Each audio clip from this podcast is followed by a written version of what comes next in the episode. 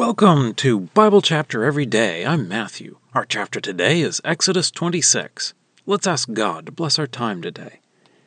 Heavenly Father, as we read about your holy tent, the tabernacle, we pray that we would understand the spiritual realities more. We pray this through Jesus. Amen. Exodus 26. And the tabernacle you will make with ten curtains you will make them of finely twisted linen, and blue and purple and crimson yarns, with cherubim, the work of a skilled craftsman. The length of the one curtain will be twenty eight cubits, and the width will be four cubits for the one curtain. One measure will be for all the curtains. Five curtains will be joined to one another, and five curtains joined to one another. And you will make loops of blue on the edge of the one curtain at the end in the set and you will do so on the edge of the curtain in the second set. You will make fifty loops on the one curtain, and you will make fifty loops on the end of the curtain that is in the second set. The loops are to be opposite to one another. And you will make fifty gold clasps, and join the curtains to one another with the clasps, so that the tabernacle will be one. And you will make the curtains of goat hair for a tent over the tabernacle you will make them eleven curtains. The length of the one curtain will be thirty cubits, and the width will be four cubits for the one curtain. One measure will be for the eleven curtains. And you will join five curtains together, and six curtains together, and you will fold double the sixth curtain at the front of the tent. And you will make fifty loops on the edge of the one curtain at the end of the first set, and fifty loops on the edge of the curtain in the second set and you will make fifty bronze clasps, and you will put the clasps in the loops and join the tent, so that it will be one. And the surplus in the curtains of the tent will be an overhang. The surplus half curtain will hang over the back of the tabernacle, and a cubit from one side and a cubit from the other side in the surplus in the length of the curtains of the tent will be hung over the sides of the tabernacle equally to cover it. And you will make a covering for the tent of red dyed ram skins, and a covering of fine leather to go above. And you will make the frames for the tabernacle of acacia wood as uprights.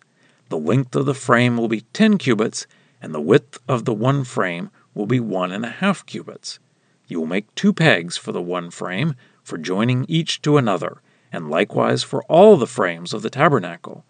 And you will make the frames for the tabernacle with twenty frames for the south side, and you will make forty silver bases under the twenty frames, with two bases under the one frame for its two pegs, and two bases under the next frame for its two pegs. And for the second side of the tabernacle, the north side, there will be twenty frames, and there forty silver bases, with two bases under the one frame, and two bases under the next frame.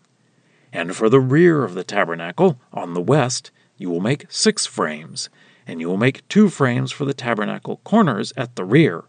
They will be double at the bottom, and they will be completely together on its top to the one ring. It will be likewise for the two of them.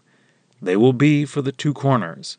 And there will be eight frames and their silver bases, sixteen bases, with two bases under the one frame and two bases under the next frame.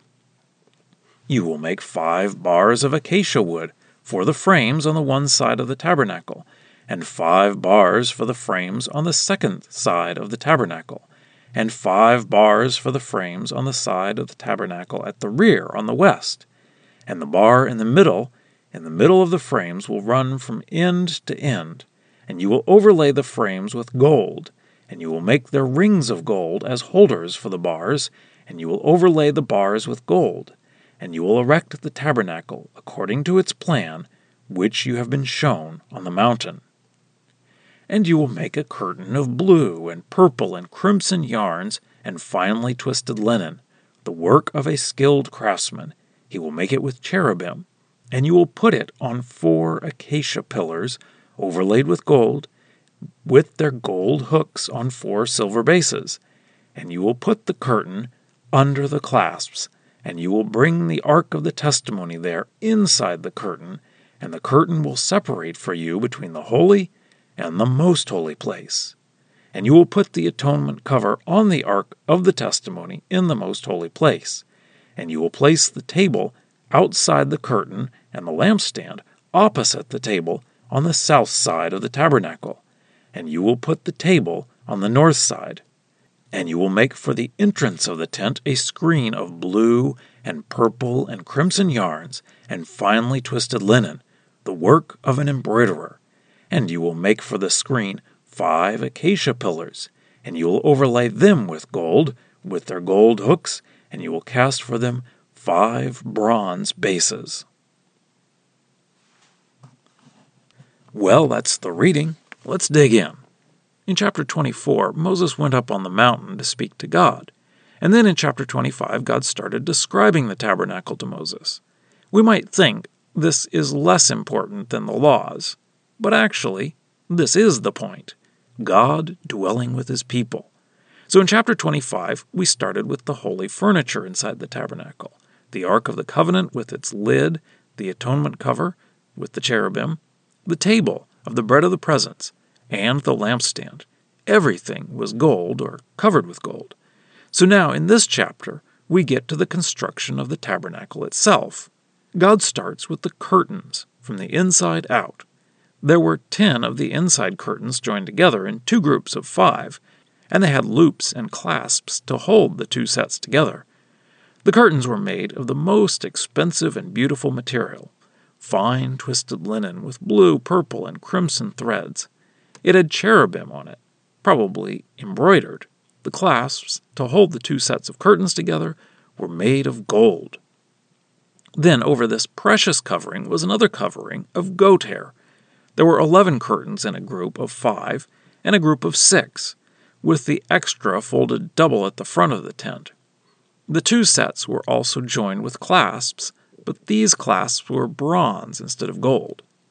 Then over the goat hair, they would cover it with ram skins dyed red, and then over that was a covering of leather. It isn't exactly clear where this leather comes from. Some translations have suggested from sea cows. It seems that this was a more waterproof covering. Now that God has described the curtains, he describes the wood frame that will hold it up. The upright boards would be 10 cubits tall and a cubit and a half wide. It doesn't say how thick these boards were. They had pegs in them to connect them to each other and to connect them to the bases. I had imagined that these boards were solid wood, but they could instead be constructed of multiple pieces of wood joined together. The Lexham English Bible that we are reading describes them as frames. So they may not have actually been solid, so perhaps you could see through them to the curtain behind. The uprights were placed on silver bases, two bases per upright. Then they had bars or crossbeams that would go horizontally around the tabernacle and go through holders or rings in the uprights to give it some rigidity.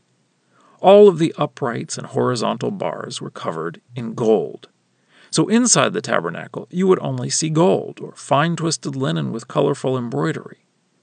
Then there is this extra curtain inside the tabernacle to separate the holy place from the most holy place. In the most holy place would be the Ark of the Covenant, and then in the holy place would be the table with the bread of the presence and the lampstand.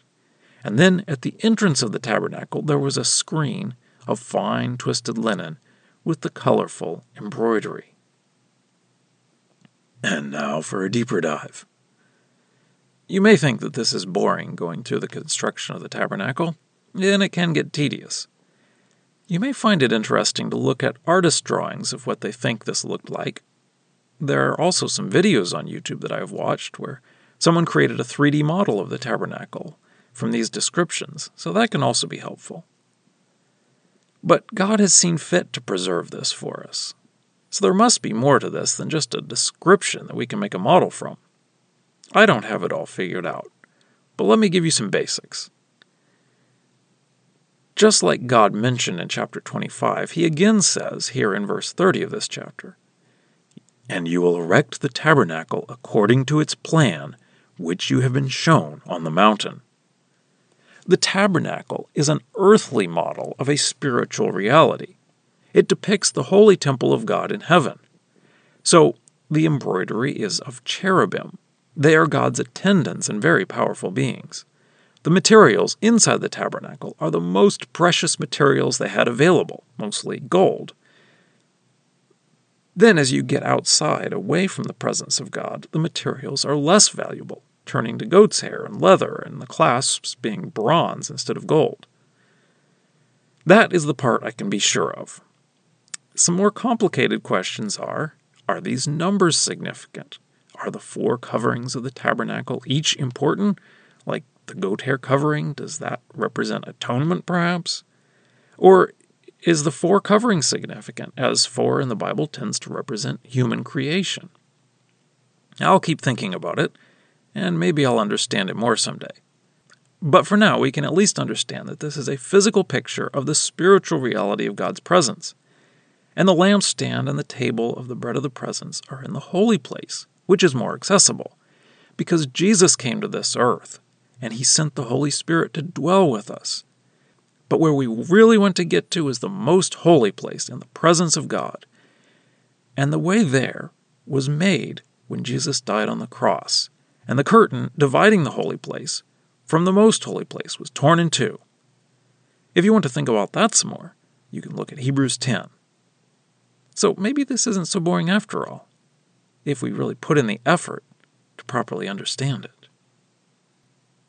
Scripture quotations are from the Lexham English Bible. Copyright 2012, Logos Bible Software. Lexham is a registered trademark of Logos Bible Software.